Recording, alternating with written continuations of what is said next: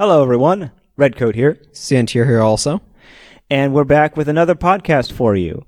Uh, this time, we're going to be talking about another part of game development, or rather, we're going to be talking about specifically the people and the teams uh, inside of game development. Yeah, we'll also cover some other important topics of uh, game development that can have a big impact, but don't really fit into the stages.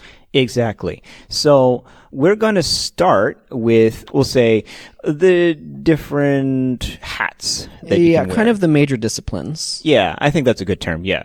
We'll start with my hat, which is uh, design. Uh, so, one of the things about design is that it is the laying out of the experience, basically. Yeah, uh, it shouldn't be confused with art and programming. This is something that I think can happen because often designers need a little bit of overlap with those in their skill repertoire, in part because they might need to do some scripting, which is sort of like coding, and they might need to do some level design, for example, which can look a lot like art. Yeah, because with the level design, there has to be an understanding of aesthetics, and not only not only the concept of what feels good mechanically, but also what looks good to the player, and what you're trying to convey with the way the world is made. Yeah, it also requires some of the artist's eye in terms of figuring out how to lead people through an area because you need to figure out how to direct the player in the ways that you want them to go. Uh, so that way they have the experience that you want them to have, which is hopefully a fun one. Yeah, with that in mind, some of the specialities that you can expect to see in the design space are level layout designers, experienced designers, and when we talk about experience, that means things like um, what's the feel of various mechanics in the game, making sure that those actually uh, roll out correctly. Um, that's also things like boss design or enemy design, and getting into other aspects such as people who deal strictly with numerical balance like a move may have utilitarian aspects as well as its numerical damage and realizing that when compared to another move that doesn't have a utilitarian aspect how do you balance that out? Or can you even balance that out? Or do you need to add another utilitarian aspect to that other thing? All of these things show up in the design space. Yeah, it turns out that design is an absolutely enormous portion of games, which shouldn't be too terribly surprising. But that means that you can subdivide it into a lot of different sort of ideas of what your focus is, what you understand, what you know how to work with. So something that's going to be a recurrent theme in this is because somebody is good at something or because somebody has this job title or this label as what they do doesn't mean that they can do all things that can fall under that hat. So if somebody's a designer, that doesn't mean they can do every aspect of design. There's going to be some people who are much stronger at level design than they are at trying to balance systems. There's somebody who's going to be much better at, say, designing the AI behaviors of an enemy mm-hmm. than they are designing the way that weapons work in, in feel versus somebody who might be really good at balancing complicated systems of lots of skills versus balancing the sort of aspects that a first person shooter would require. There's just a lot of different tasks and where one excels at, at one of them, they may fail at another. So it's important to keep in mind that team members are not interchangeable with each other just because they have the same broad hat on. Yeah. And one last thing on the design sector. It should be noted that, and this follows for the rest of them as well, uh, you can expect there to be a lead, a lead person in the design space that's just kind of setting the pace for how things are going to go. And they usually are responsible in some regard for the making the different jobs that are going to be, that the other team members are going to be fitting into on the design, in the design space. Less so than a producer, but we'll get to that later. Yeah, kind of a team lead. Uh, and there might be sub teams that have their own leads that then report up. It depends upon how many people you have. Yeah, if you're a small team, you might not run into this. So, moving to the art. That has a lot of aspects as well, maybe more than some might expect. Um, and they're responsible for how everything looks, how things feel, how things move, conveying the right feelings with all of that visual aspect. In that regard, many of the specializations that show up in the art space are very similar to things that you're going to see, uh, well, when dealing with animated features. Although with games, you're going to see a lot more stuff that you would find in, say, Pixar things than, say, in, well, standard animation. Although that should be said, it's really dependent on what style of thing you're going to be working with. Yeah. Something that's uh, very important to remember about art is there's, there's different types of art. Uh, so this is kind of a broad overview, but you have things like making 3D models, which is not a simple thing and in and of itself has a lot of different stuff. But you have also things like concept art or sprites. These are different sorts of disciplines. Knowing how to do animation for the different sort of style that you're in. 3D models require a different technique for animating than sprites or hand drawn art do. And there's also, and this is very important, different artists are good at different types of art. There might be somebody who's really good at making characters, another person who's really good at making environments, somebody else who's really good at armor design, somebody who's really good at kind of figuring out lighting and palettes and coordinating stuff. They might be more of an art lead. So you have a lot of different things in art that artists might be good at. Again, a good environment artist might not be any good at making UI art. And again, we come back to that concept of everyone has their own proclivities and their own skill sets. And let's be clear, there's nothing wrong with being a jack of all trades. It's just understanding that not everyone is going to be that. And I would almost hazard to say that most people are not going to be that many of the people that are going to be working on your team, they're going to have the things that they either naturally do well or the things that they've practiced the most or the things that just get them excited. And so they're going to put in the effort to do it. Yeah. I also want to mention, just touching on models again, there's a lot that goes into 3D models. You have to model it. Sometimes you have to like redo the model with lower poly counts. Uh, poly counts being how many polygons are necessary to make it or how much data is required to store this model. Yeah. Um, the more polys you have, the better the quality, but the more space it takes up, which can cause a ton of different issues like bloated file sizes or it can make the game run really slow because the processor is trying to do too much. You also have the model doesn't do anything. You have to like rig it and potentially bone it. I'm not entirely familiar with all these processes. Yeah, um, it's like rigging. You rig the model up, and you got to get the bones in there. Then you got to make sure that that the model itself, because one of the things is if you make the model such that it's not able to actually bend properly, then you can rig it, and then it's just like, oh, this looks horrible, and then you have to do it all over again. But you you do that, and then beyond that, then you have the actual texturing, um, which is a thing in of itself because it's very important. Yeah, there's a lot of styling that happens there. Then you've got the actual animation itself, um, which there's you know varying different styles of actually animating, um, as well as just making the characters work right. And then after you have all of that there, then you've got to get it into the game. Um, now, part of that is programmatic, and we'll get to that spot. But there's also making sure that that integration of that character, that whole thing, fits into the environments that you want them to fit in. Yeah. So there's, like I said, a lot of work in there. But as Redcoat said, there's also programming. I probably have mentioned it in the past. I used to introduce myself as the technical director for Vernacular Games. For anybody who remembers the old podcasts. And the reason for that is I am currently the primary programmer. And so I would generally break programming into a couple of different major areas. Probably the one people think of the most would be creating the main game engine. So this is the executable, the bit of code or lot of code that runs the game. It is the game on a code level. It is not the game on a complete level because that's going to include the things like art, the assets uh, and content the designers have created, um, any scripts that other people have made, the audio assets, like everything else. But this is what makes it into a game.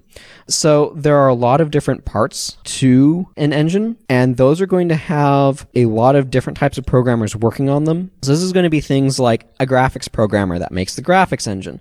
Uh, there's a lot that goes into that with making shaders and other things to make the game look a certain way. They have a lot of work, particularly when it comes to trying to optimize it so that way the code runs fast. Mm-hmm. The graphics code tends to be doing a lot, so it needs to run fast. You're going to have programmers that are audio engineers. They will probably work closely with the sound effect designers and artists, different ways of referring to people who make sound effects they're going to also have to coordinate closely with tools programmers. Now, tools is a different sort of category than the game engine. These are external programs that are used to create assets for the game or to do other useful functions.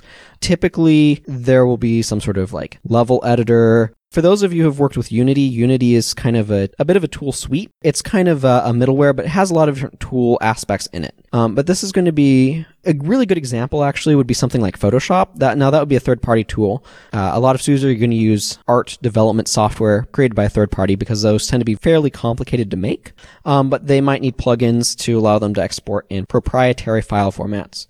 Um, but tool programmers and sound programmers are probably going to need to work closely together to make sure that everything is hooked up correctly. So that way, when the designer says, I want this to play a sound effect, it actually does. Then there's going to be programmers on the engine who are also like specialties in just the overall infrastructure, getting all of the pieces to work together and communicate.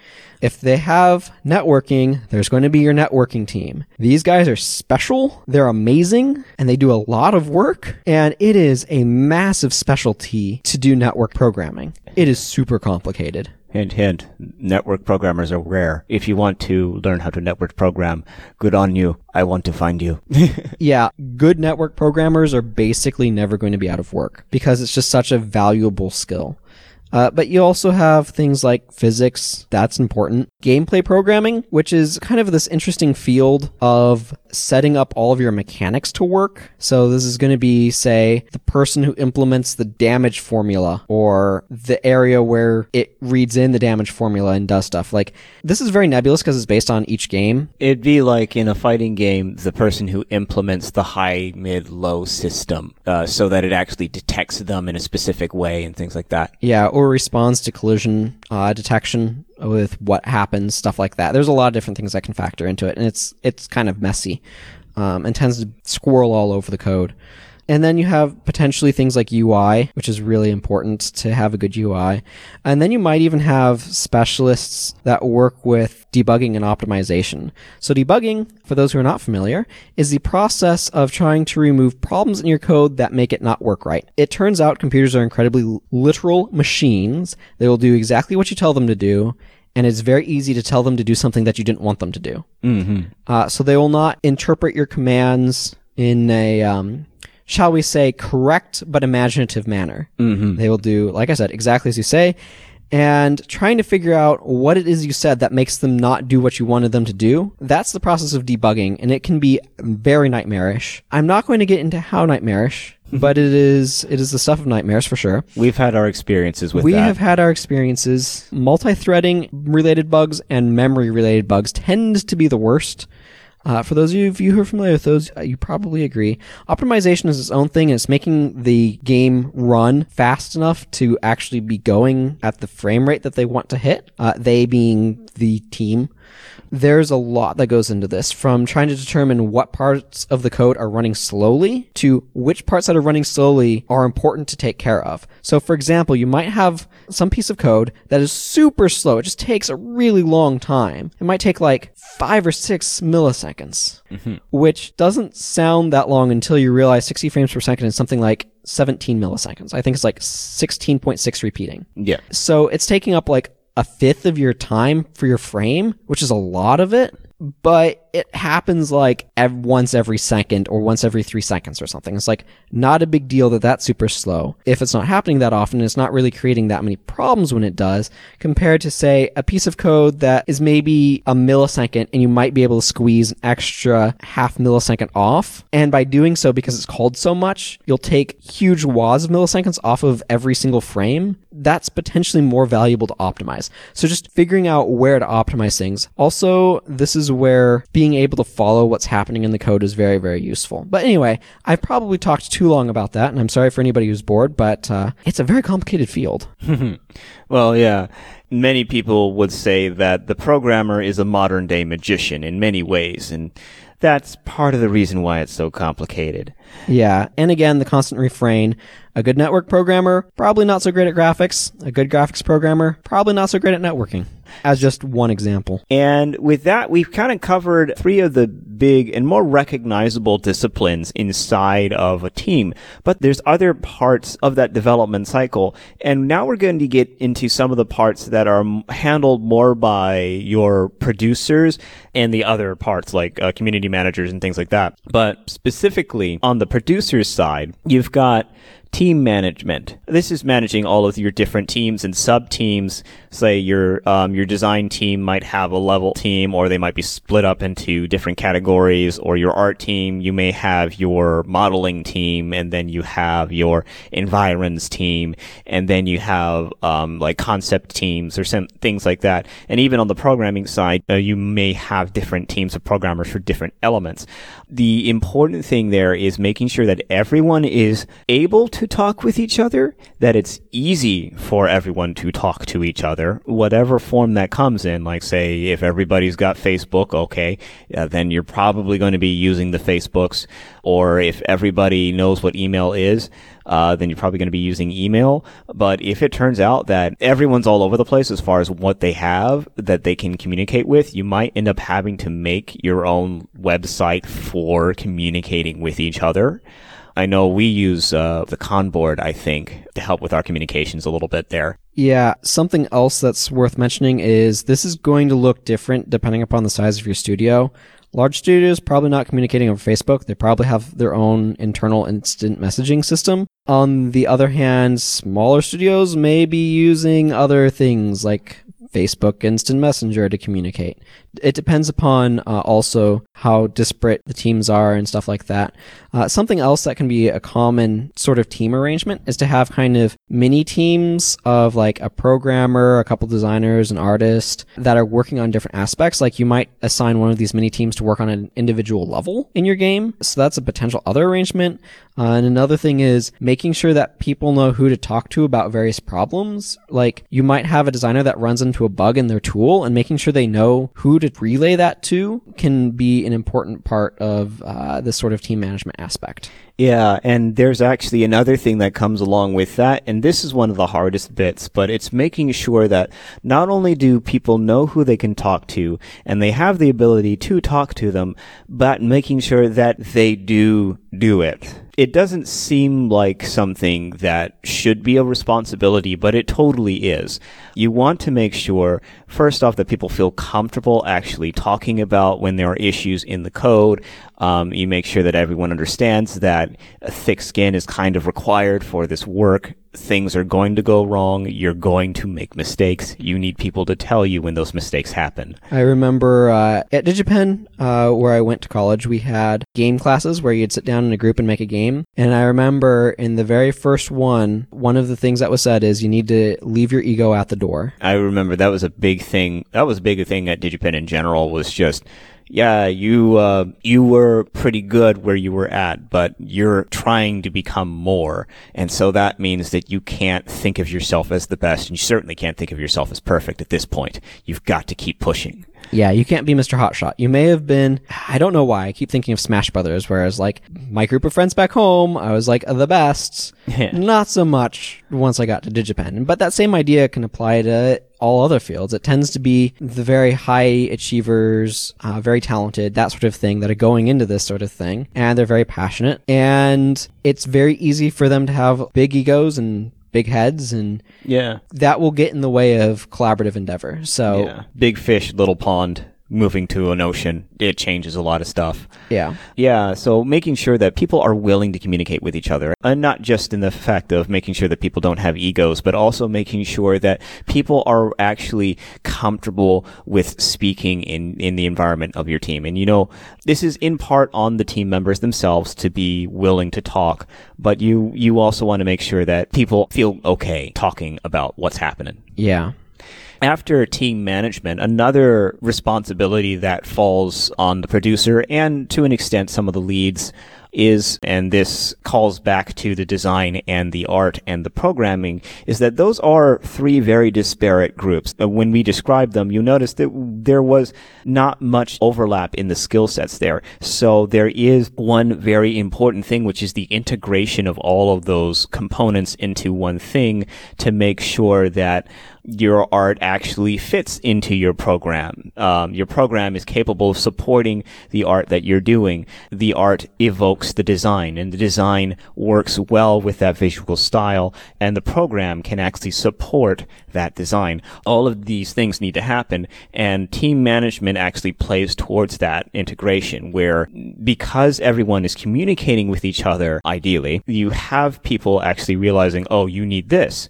Um, like as an artist, you might not realize that on the programming side, they need a specific thing to support what you're doing. But if you're talking to them about everything that you're doing, then they'll be, like, oh, okay, that seems like that's going to be really hard with our system. We need to update it a little bit. All right, we'll come back to you in a little bit and we'll figure this out, kind of thing. I cannot stress enough how important that communication is. Yeah, you're reminding me of when we were working on Highway to the Moon and the tools needed to be able to do a thing. Yeah. And how helpful it was for me as the person making the tool to have, for example, you as one of the designers using the tool to say, hey, can the tool do this, please? Yeah, I remember that was a lesson that I had to get hammered into me. Um, was just, you need to talk about the things that are happening. Don't just make a workaround. Tell the programmer. He might be able to, I don't know, fix it. Yep. And that's part of that communication is understanding, oh, I can have this changed or at least looked at. Yeah, and that's another part of the environment issue as well, because I remember one of the reasons why I had that that hesitation was I came from environments where I didn't feel like telling people about these issues was actually going to solve anything.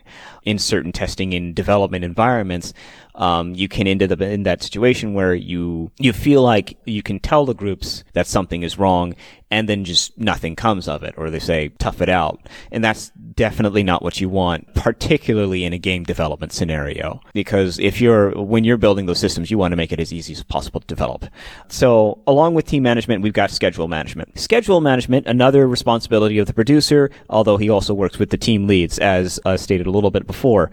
The main thing that schedule management ensures is that you've got your goals to reach. Now, it's important to note that these are goals. These are not deadlines. Uh, well, unless you're under a publisher, in which case they are deadlines. That's the way it works. It's what you sign up for to get money. Yeah, but if you're setting your own schedule, then you need to approach it as these are goals. It's basically the idea of we want to have this done by this time. Will we make it? I don't know. We want to get there though. Um, usually, when you're thinking about these schedules, you want to try and make estimates, but you're not going to know everything about it, especially if you're trying to do something new. Tune in next week for how terrible estimating is. but the important thing to realize when you're looking at this is that idea that you set your goals uh, so that you know if you're ahead of schedule or behind schedule. So you know whether or not you need to try and make things more efficient, make things less efficient, or make some big cuts. Yeah, determining when it's time to start cutting components of the design is uh, a really big deal. Making sure that you do that early enough that you don't waste a bunch of time half implementing stuff that needs to get cut is very important. Cuts are almost inevitable because scope management is extraordinarily difficult, especially when you're working without a lot of information about how long it's going to take you to do stuff it is difficult to estimate how long things are going to take to do when you're unfamiliar with the processes necessary to do them. So newer teams are going to especially struggle with making realistic estimates. But in general, bad estimating skills will lead to things like crunch time, for example, especially when you're under the uh, scrutiny of a publisher. They will potentially throw off all sorts of things. One of the big things that can be thrown off by bad schedule management are things like marketing campaigns, which have to potentially start while the game is finishing up development. If a bug's discovered late in development, it can throw off the entire marketing campaign. Most definitely. And that's really important because if you have a good schedule set up, you'll be able to ideally have a lot of things already in your backlog to start putting up there. Um, if you start too early, it's going to hurt you. Incidentally, if you start too late, that can also hurt. Not as much though.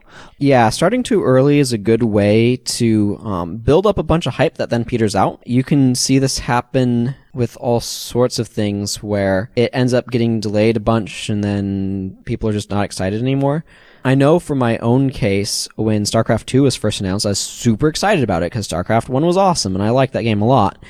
And I was a broke college student at the time and could not afford to get StarCraft 2, and my hype kind of died away. I did eventually get it, but it wasn't for quite a while. So, careful hype management is really important when a schedule gets blown by some who knows what reason.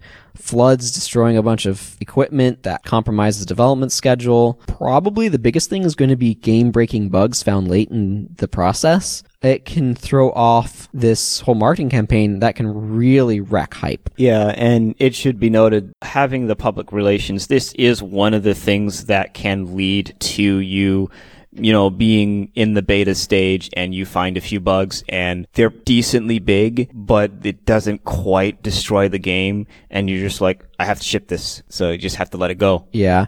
That exact reason of hype management is uh, actually part of the reason why Nintendo tends to announce their titles so very late. And it goes into managing expectations also. It's why I think that the um, Dark Souls 2 network test was done prematurely in terms of managing hype because it presented a game different from what it ended up needing to be. There's also another very important caveat, which is that small teams are going to struggle with PR stuff for the very simple reason that they're trying to balance life, the community, and actually working on their stuff. When balancing life, community, and actually making your stuff, there just isn't enough time in the day. Something is going to have to give or you're going to have to be extremely efficient about who's got what hats where, when, and how. Either case, you usually end up having to make some decisions about basically lockstepping the team into, okay, we're developing now. Okay, we're PRing now. Okay, we're doing this now it's not an easy thing. But speaking of things that are difficult for small teams, you have money management.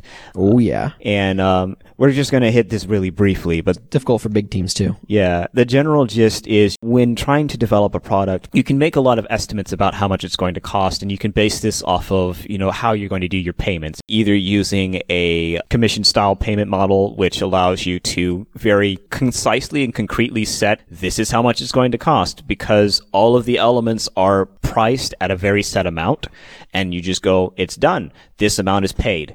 Or if you go with an hourly, the hourly is a little bit harder to manage, although it does guarantee a little bit more that you're going to keep people around.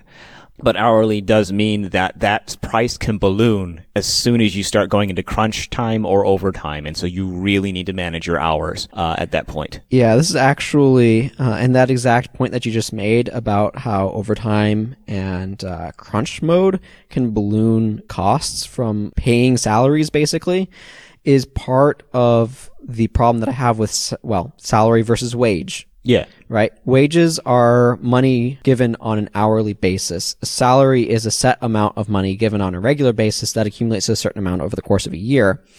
The idea behind a salary, as far as I understand it, is that it is to even out what would otherwise be an uneven wage. So, for example, if there was a period of low work, you would be compensated equally for a period of high work. So that way, when you have that low work period, you still have money to eat. The problem that I have with it is it almost never seems to work that way. It seems to me to be a way to dodge overtime payments. That's how it's usually used. It's really unfortunate because, like many things in business and actually in game development, um, many of these things can actually be used to aid your developers, and really they should be used to aid your developers. But oftentimes they're used in, we'll say, not good manners. Yeah.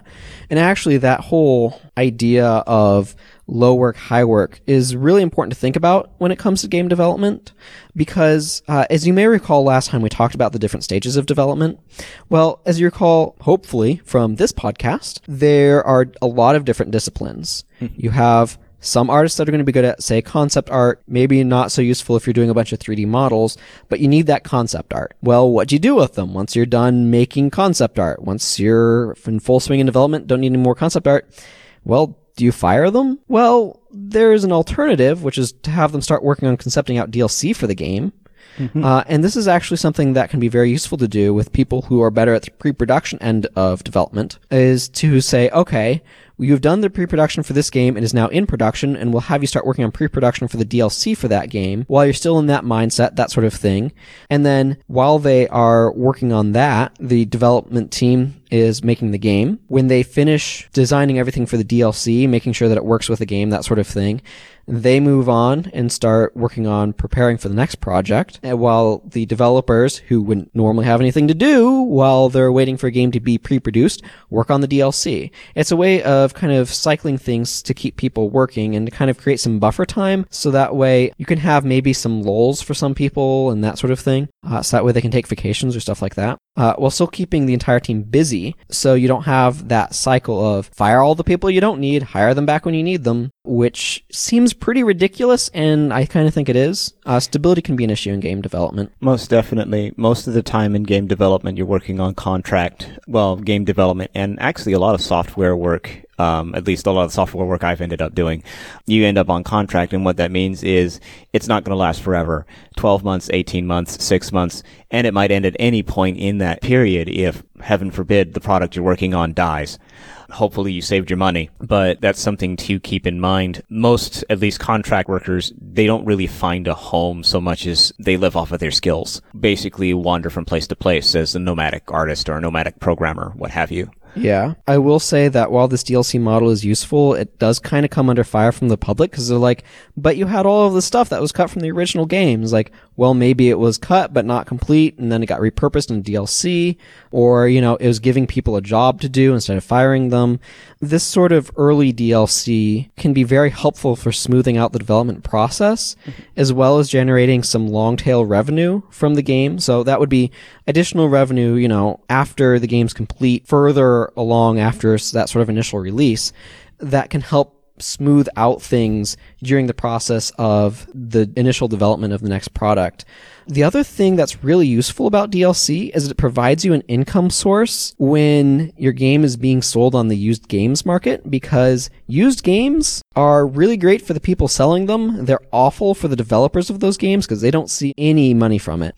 There's one other big topic that I want to address, and I know I've been bringing it up a lot over the course of this, but different people have different skills. So I have definitely seen many a time where something is released for a game, whether it be a piece of DLC or just something in a patch that doesn't address a big concern of the community. This is often something that can happen because that thing that's a concern of the community is being worked on by the people qualified to work on it, but the people who are not qualified to work on it still need to do stuff. Mm-hmm. And they are going to be doing stuff and when it's done, it's going to be getting released. That doesn't mean that the problem isn't being worked on. And it also doesn't mean that the developer isn't aware of the problem. The developer is probably very aware of it, but it has to fit into their priority queues of things that need to be fixed and based on how many people are qualified to fix them. I feel we've uh, covered a lot of uh, a lot of the elements of development at this point.